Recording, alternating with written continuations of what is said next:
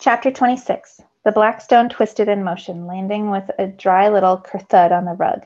Bird didn't even wait for the result. He unbuttoned his coat and peeled it off. Slam it is. I hurried over, blinked. The face of the jaguar looked up at me, smiling like he knew all along he was going to win. I picked up the obsidian stone, weighing it in my palm to be sure. I knew it. You tricked me. How could I have been so stupid? Bird narrowed his eyes. Tricked. There wasn't a question mark after the word. What do you mean? Hondo asked me. Death. The death side is heavier, I argued, holding the black, shiny stone up to the light. Bird held back a smile. I took a few steps toward him, but Jordan blocked my path and grabbed me by the jacket collar. He sniffed the air and his eyes narrowed. He reached into my coat pocket. I tried to squirm free, but the guy was strong. He pulled out the little bottle of chocolate and smiled, holding out on us, human. Check it out, bird. Liquor for the gods. His gaze cut back to me. What are you doing with something like this? This guy was a bully, a stupid, rotten bully. I clenched my jaw and leaned closer. It's poison. I should have stopped there, should have kept my mouth shut, but oh no, I had to keep going. Want some? Brooks said, Come on, guys, let's play some ball. Jordan let me go, and I laughed and laughed as he twisted off the cap and took a whiff. Smells like a new blend. Hints of cherry? Bird came over and sniffed it too. You really shouldn't drink any, I said as the panic started to settle in. It really is poison. These jerks were about to drink my backup plan. I've got a nose for poison, Jordan said, and this drink is clean. Besides, what part of Godborn don't you get? Then he tilted his head back and guzzled it down. I held my breath. I think we all did. Didn't save a drop for me. Bird smirked. With a shrug, Jordan tossed the bottle on the floor, shattering the glass. Wasn't that good anyway. I still wasn't breathing, expecting him to go all mannequin stiff on me. But nothing happened. How come he wasn't freezing up? He'd just drunk La Muerte. Jordan snatched the obsidian from my hand. See you on the court, human. Then he took he looked at Hondo and said, You probably won't make it that far. And they walked out of the tent. Hondo lunged, but I held him back. Hey, save it for the court. A minute later, a voice boomed over the loudspeaker. Ladies, gentlemen, giants, and monsters, come watch the Twins kill a couple of pathetic humans in a game for the ages. Slam. A huge roar erupted, followed by what sounded like an elephant stampede. Kill the humans? Asked, I asked Brooks. A weird sound came from Hondo, like a growl. Hey, you okay? I asked him. You look. I couldn't finish the sentence because what I wanted to say is he looked like a deranged murderer. His eyes had gone black and his cheeks were super rojas. Oh God, Brooks said. Did you did you eat anything in here? She asked Hondo, looking around frantically. I told you not to.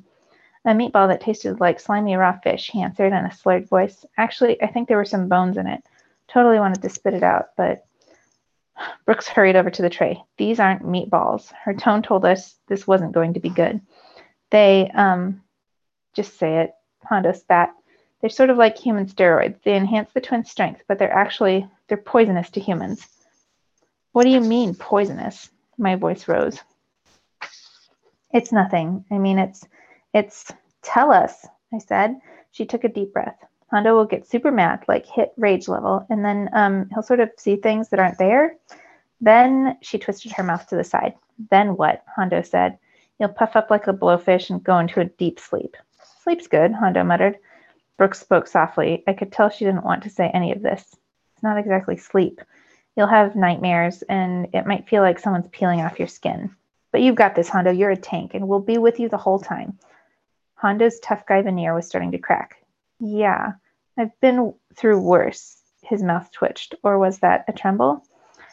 I didn't care how many beatings he'd taken. This one could be the worst, and something about that split my heart into a million pieces. This was all my fault. I never should have let him come. How long will he be asleep? I hated the panic in my voice. Everyone's different. But the enchantment, I was grasping, you said, which is why he won't die. But this stuff is powerful, Zane. Even the enchantment can't stop it. Hondo cursed under his breath. That lousy little. He did this to me. Knowing them, Brooks said, it's their way of taking you out of the game. I'm I'm sorry. I should have been paying attention. Not your fault, Hondo said through gritted teeth. I could tell he was already fighting whatever was inside of him. Forget it, I hollered. We have to get him out of here. You made the deal, Brooks said. You can't leave until you play. We didn't shake on it, I argued. You didn't have to. The second you agreed to it, it was binding, like my deal with a pooch.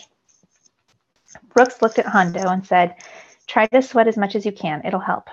We made our way to the court, a couple of levels above the main terrace, weaving among a crowd that was eager to watch us get killed. We decided not to wear the jerseys and shorts the twins had given us, even though our enchanted clothes wouldn't be as comfortable, their enchantments more than made up for it. On the way up the ramp, Brooks filled us in about the game. It was like basketball, but with trampolines under each 15 foot high net and basically zero rules, which pretty much meant that fists and teeth were allowed.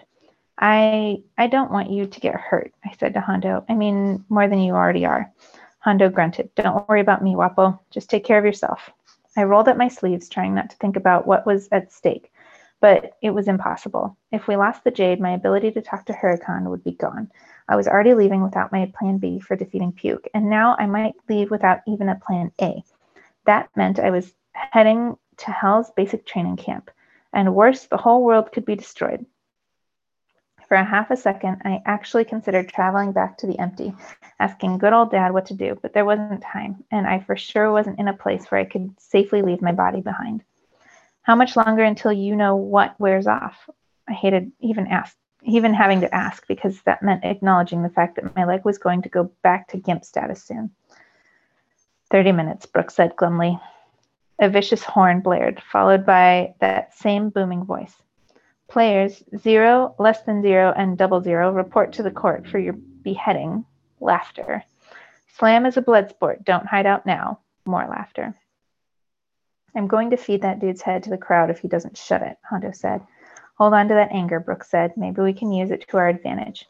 A hot fury stirred inside of me, and with each step I felt all the gods' lies and secrets trailing us like heavy shadows. At the top of the ramp, I nearly stumbled as I took in the scene in front of us.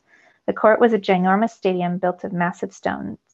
Its walls sloped inward, and hanging at the top were stones like in the illustrations in my Maya book, except these had anaconda sized red snakes dangling from them. Hondo groaned. I hate snakes. Those are snakes, right? Yeah, I said. Let's try to stay away from the walls. Good idea, Brooks added, because those snakes eat humans. Of course they did. Hondo stretched his neck and popped his knuckles. If I die, make sure you don't bury my bones in the backyard next to Nana.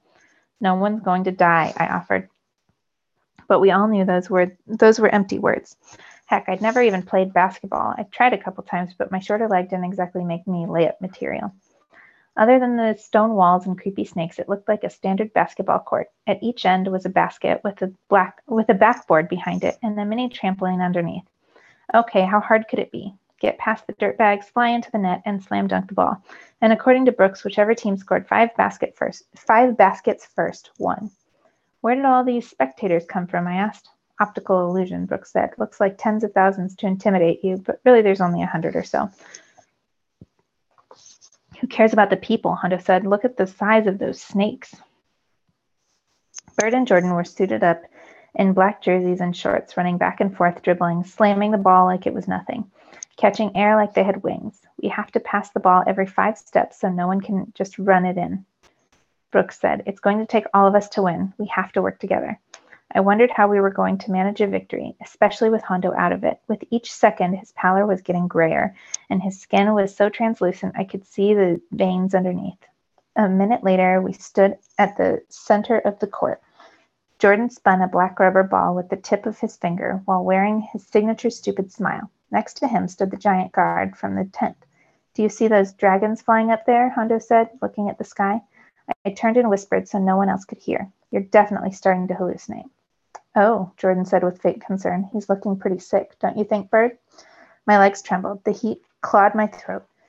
It took every ounce of strength I had to build a wall between me and these guys so they wouldn't know what I was thinking. Deep down, I wanted to feed their heads to the snakes.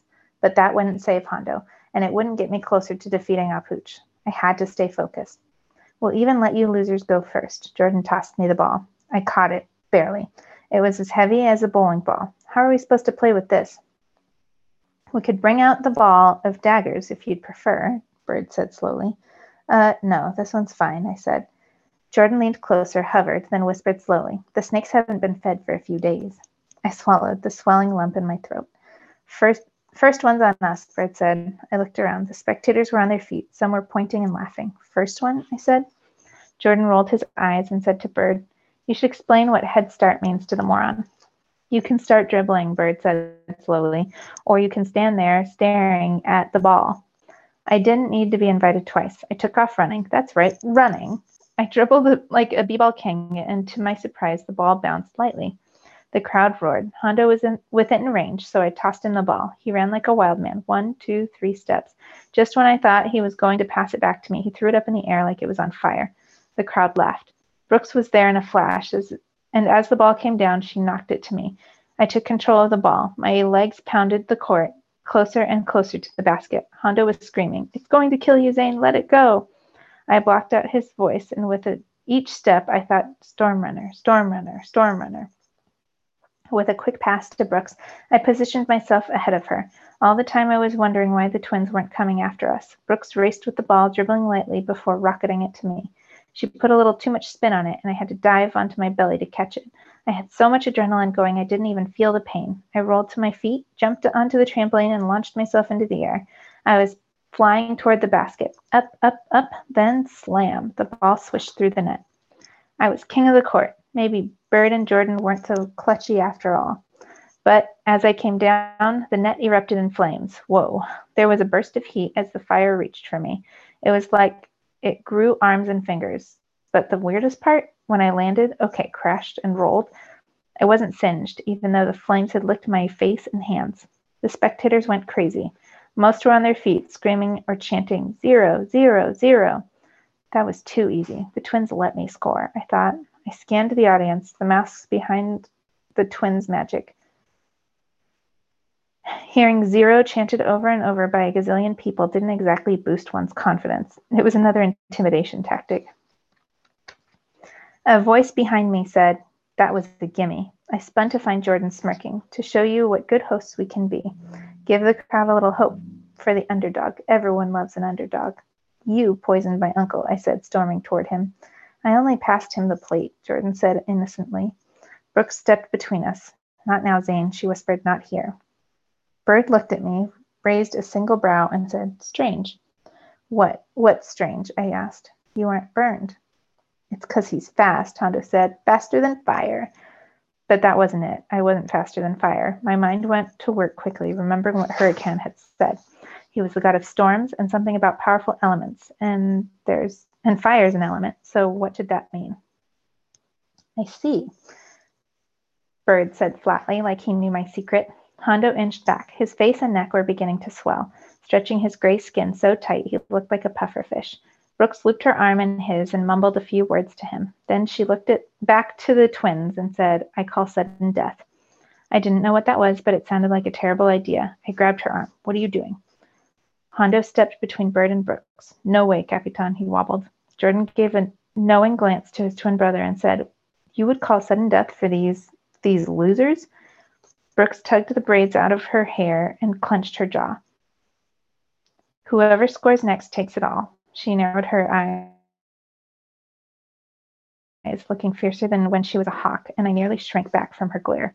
Bird and Jordan shuffled their feet, appearing for the first time like they were out of their comfort zone. They went courtside to come up with their strategy, no doubt, and Brooks spun to face me. What are you doing? I asked. Old world rules. If you call for sudden death, the opposition team or the opposing team has to grant it to you. I needed to buy us some time. For what? Thirty seconds, Jordan called out. Never mind. Brooks's shoulders slumped as her eyes searched the sky. It's too late. What? I asked. I may not be able to shift, but I'm still part hawk and and what? I picked up his scent. His?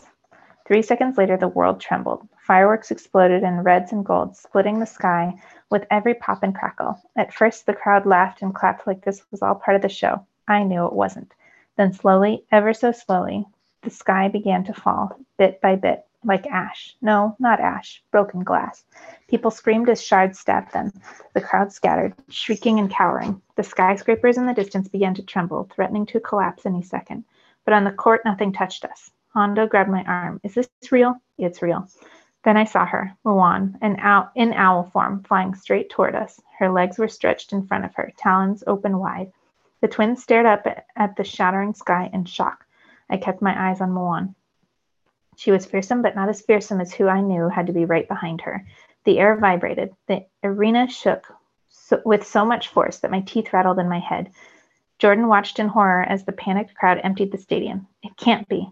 Hondo crumpled to the ground, and I lunged in time to break his fall. Brooks knelt next to us and whispered, He's asleep now. You mean he's in hell? I said through gritted teeth. A cold shiver ran through me. This wasn't how things were supposed to be happening. Something, everything was wrong. A swirl of black smoke rose from the pieces of sky at our feet, solidifying into a dark column. It formed shoulders, a head, arms, and legs. The eyes came last, filled with shadows coiled like snakes. Finally, a pooch looked exactly like he had at the volcano, with his elegant dark suit and his sinister gaze, except he seemed even stronger now. Muwan landed on his shoulder. She smiled at the twins. It's been too long, boys. They didn't say anything, just stood there frozen. Brooks whispered, We need to get out of here. I looked back at Hondo, his pale skin, his barely rising chest. Where was he now? And how was I supposed to move him? He weighed like 180. Bird lifted a hand and the world stopped shaking. The sky stopped falling. I, you think you can destroy our magic? He said to a pooch. But a pooch wasn't paying attention to Bird. He kept his dark eyes on me. With a grin, he said, Thank you, Zane. The tattoo on my wrist burned as if a flame were searing into my skin. I grabbed it and grimaced. Bird's gaze fell on the mark. His whole face went pale. And that's when I understood this wasn't just a mark, it was a tracking device.